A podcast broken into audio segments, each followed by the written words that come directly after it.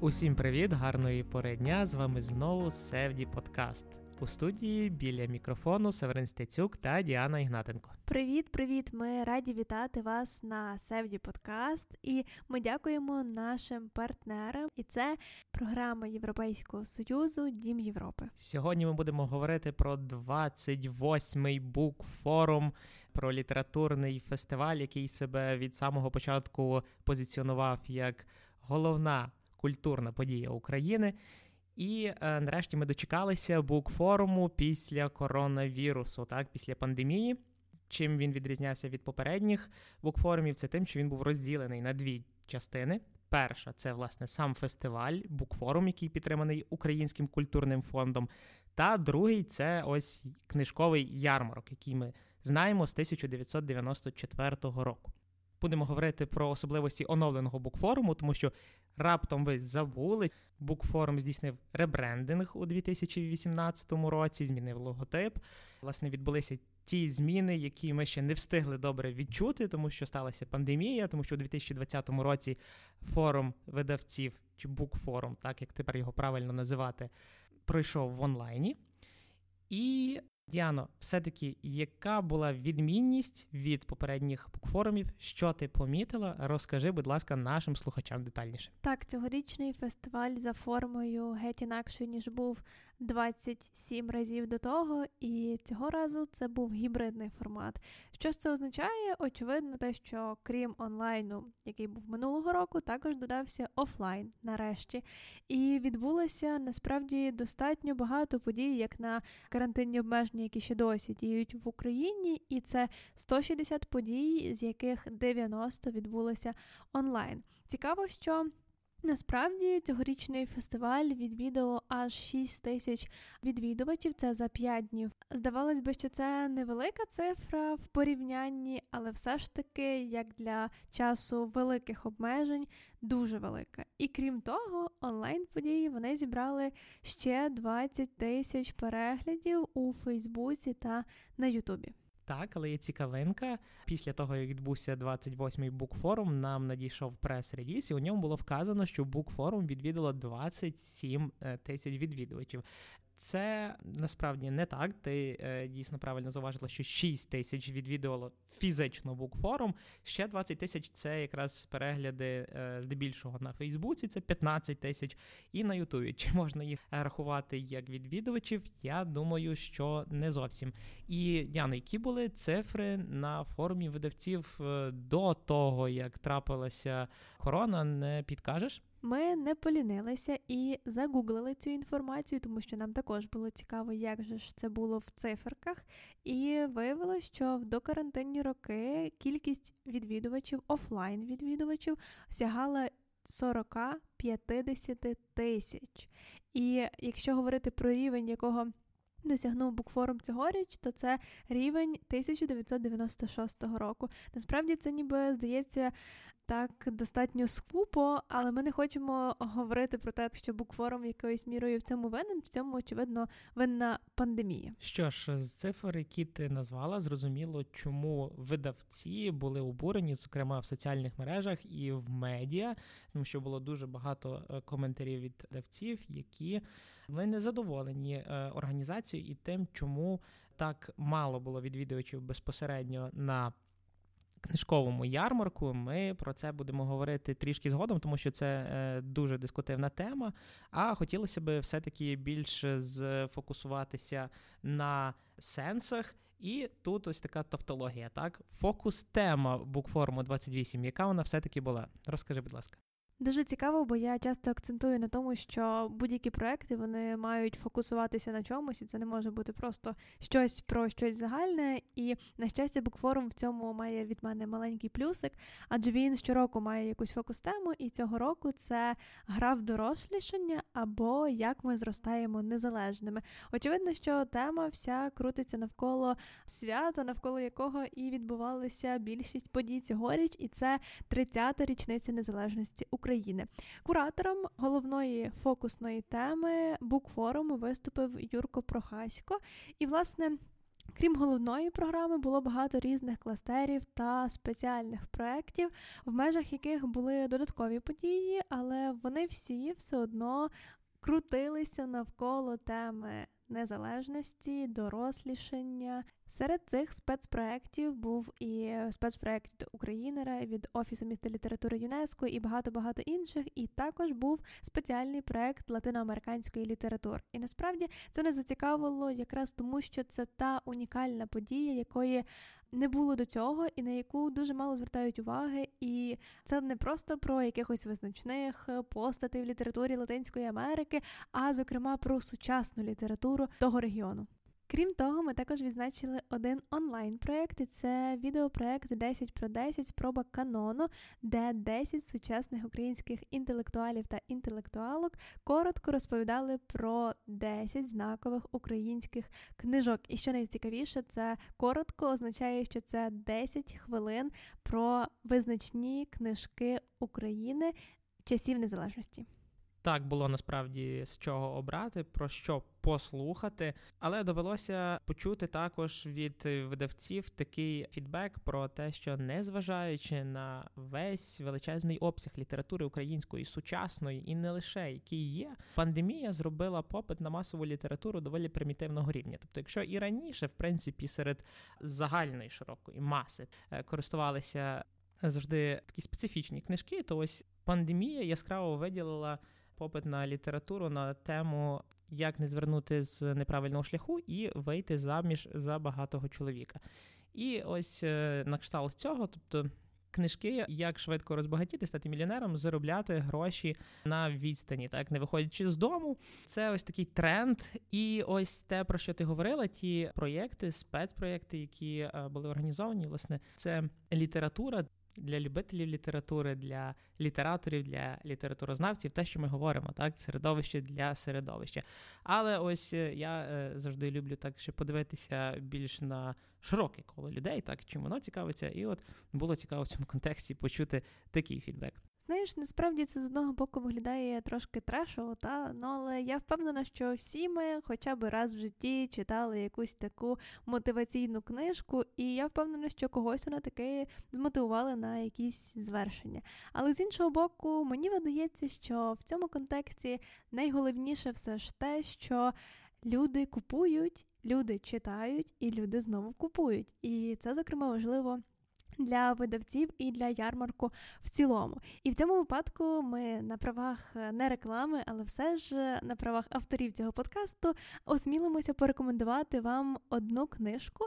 І це книга Сергія Осоки Три лини для Марії, яка, до речі, була відзначена спеціальною відзнакою директорки форуму видавців. І відзначена не просто так, а саме за те, що там описані великі історії маленьких людей.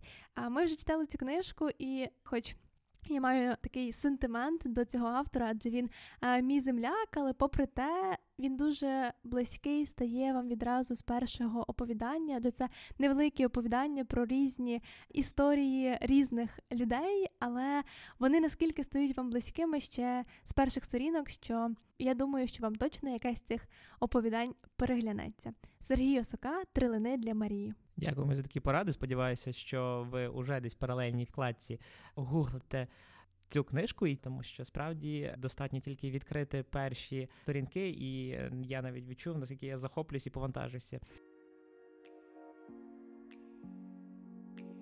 Севді подкаст півгодини про культурний менеджмент та якісний фідбек. Але головне питання якраз заключалось в тому, наскільки продавалися книжки, який був попит від покупців. І тут все доволі неоднозначно, тому що видавці в ЗМІ і в соцмережах говорять про те, що вони не задоволені продажами, відвідуваністю книжкового ярмарку, і пробуємо обговорити головні фактори, чому так склалося, ймовірно. Отже, перша причина, про яку говорять крема видавці, це те, що вхід на ярмарок був платним і він коштував 50 гривень. Але тут потрібно також їм опонувати, тому що вхід е, завжди був платним. І, можливо, єдиний нюанс, от який якраз змінила пандемія, це те, що книжки почали більше купувати онлайн. І е, ймовірно, що дещо акценти змінились. Одна справа це коли от є старий букфорум, коли Зрозуміло, що це є певна така літературна зона, літературна інтелектуальна тусовка, куди люди заходять не тільки для того, щоб поспілкуватися з літераторами, письменниками, але і це було також певним магічним місцем зустрічі. Так зараз вже все набагато більш змінилося. Хоча ми, звісно, як завжди, підтримуємо будь-які культурні платні події, тому не думаю, що 50 гривень за вхід на книжковий ярмарок мало б стати значною причиною, чому е, відвідувачів було мало. Як на мене, насправді київська погода зробила більший вплив, тому що я нагадаю, що книжковий ярмарок відбувається не лише в палаці мистецтв, є також і відкриті тенти в центрі міста. До речі, так стосовно онлайн-покупок, я не можу сказати, що особисто мене пандемія привчила до онлайн-покупок або там спонукала чи змінила мої звички. Навпаки, вона просто їх ще підсилила більше, і я би скоріше за той час я би справді надала перевагу якраз онлайн-покупкам, сидячи вдома, в теплі, в добрі, як то кажуть, і вибираючи серед сотень різноманітних видавництв. І я би замовила собі краще доставку до нової пошти, яка знаходиться в мене через дорогу, ніж би пленталася і платила ті самі гроші, там та 50 гривень, що за доставку, що за вхід. Тому якимсь чином треба було заохочувати людей прийти на ярмарок чимсь іншим. І деякі видавці справді це робили, зокрема.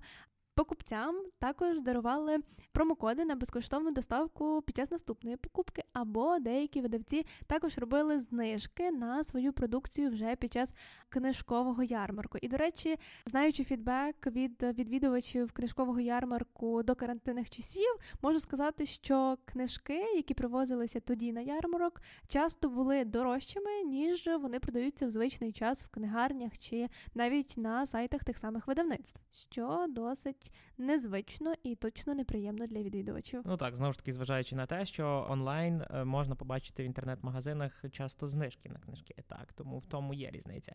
І тут е, варто говорити також про те, наскільки видавці були гнучкими, гнучкими в своїх маркетингових кампаніях, якими були їхні промоційні кампанії на стендах під час книжкового ярмарку, тому що ті, хто більше вкладалися більше і виймали. Наприклад, е, видавець пан Жупанський в інтерв'ю на Західнет, е, який говорив про те, що от він спілкувався з іншими видавцями, і вони назвали цей книжковий ярмарок і цей форум видавців катастрофою. Ось він розповів якраз про те, що його прибуток, його видавництва був на 17% навіть більшим за докарантинний ярмарок. І потрібно сказати, що це не одиничний випадок, тобто чимало видавців насправді вийшли в непоганий профіт.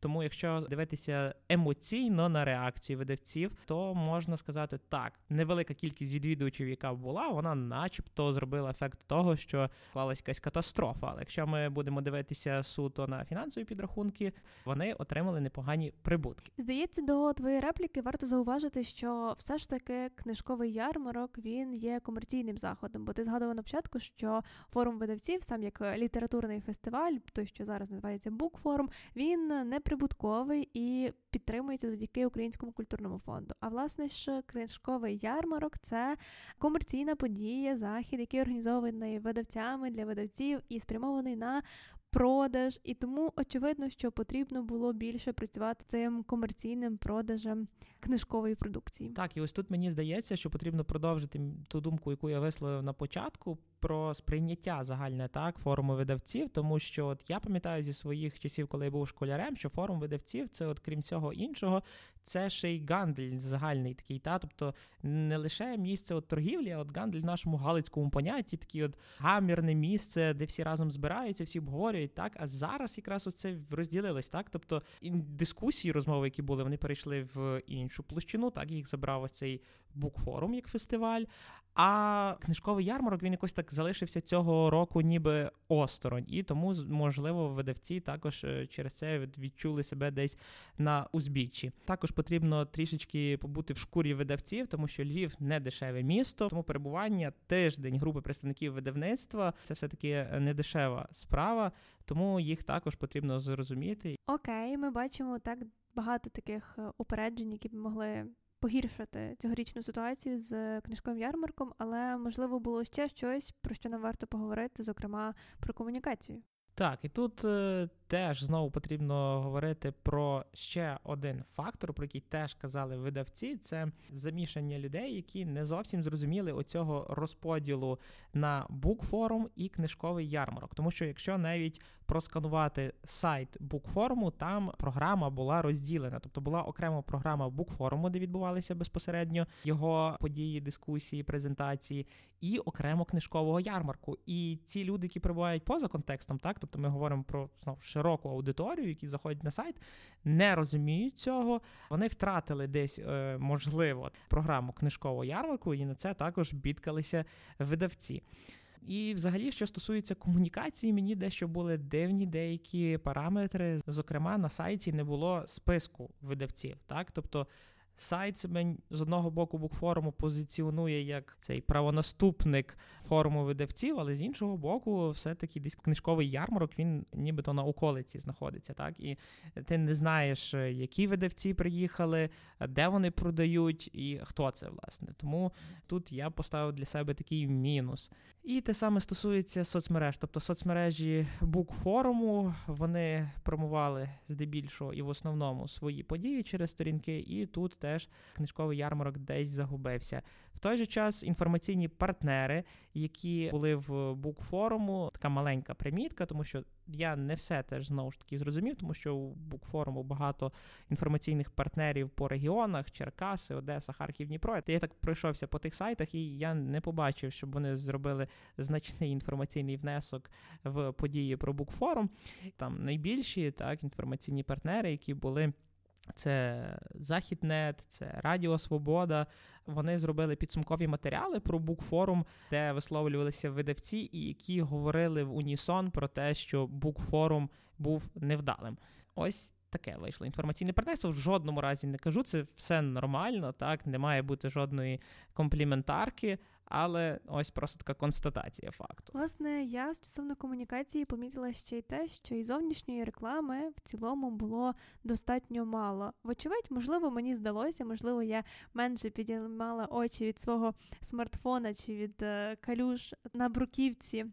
Е, Львова, тому це наша чергова гіпотеза, Словом, цьогорічний букфорум викликав чимало запитань і також посіяв навіть пропозиції про ймовірну зміну формату, і навіть звідусіль чути про те, що можливо варто книжковий ярмарок перенести, наприклад, на Львів арену. Яким був все-таки букфорум, яким він буде, чи буде він змінюватись, куди він буде змінюватися? Про все це потрібно розставити крапки над і і поговорити серйозно. Тобі так не здається, Діано? Так, мені здається, що залишилось достатньо багато якраз таких гіпотез, припущень і інших якихось недорозумінь. Тому я порозмовляла з програмною директоркою букфоруму Софією Чуляк, де й будемо говорити більше про те, що, як і чому відбулося на 28-му букфорумі, і що ж буде далі. Йой, мене не було на цьому подкасті, тому мені теж буде дуже цікаво його послухати. Ну що ж, тоді до зустрічі вже на наступному нашому аудіо. Слухайте нас, Па-па!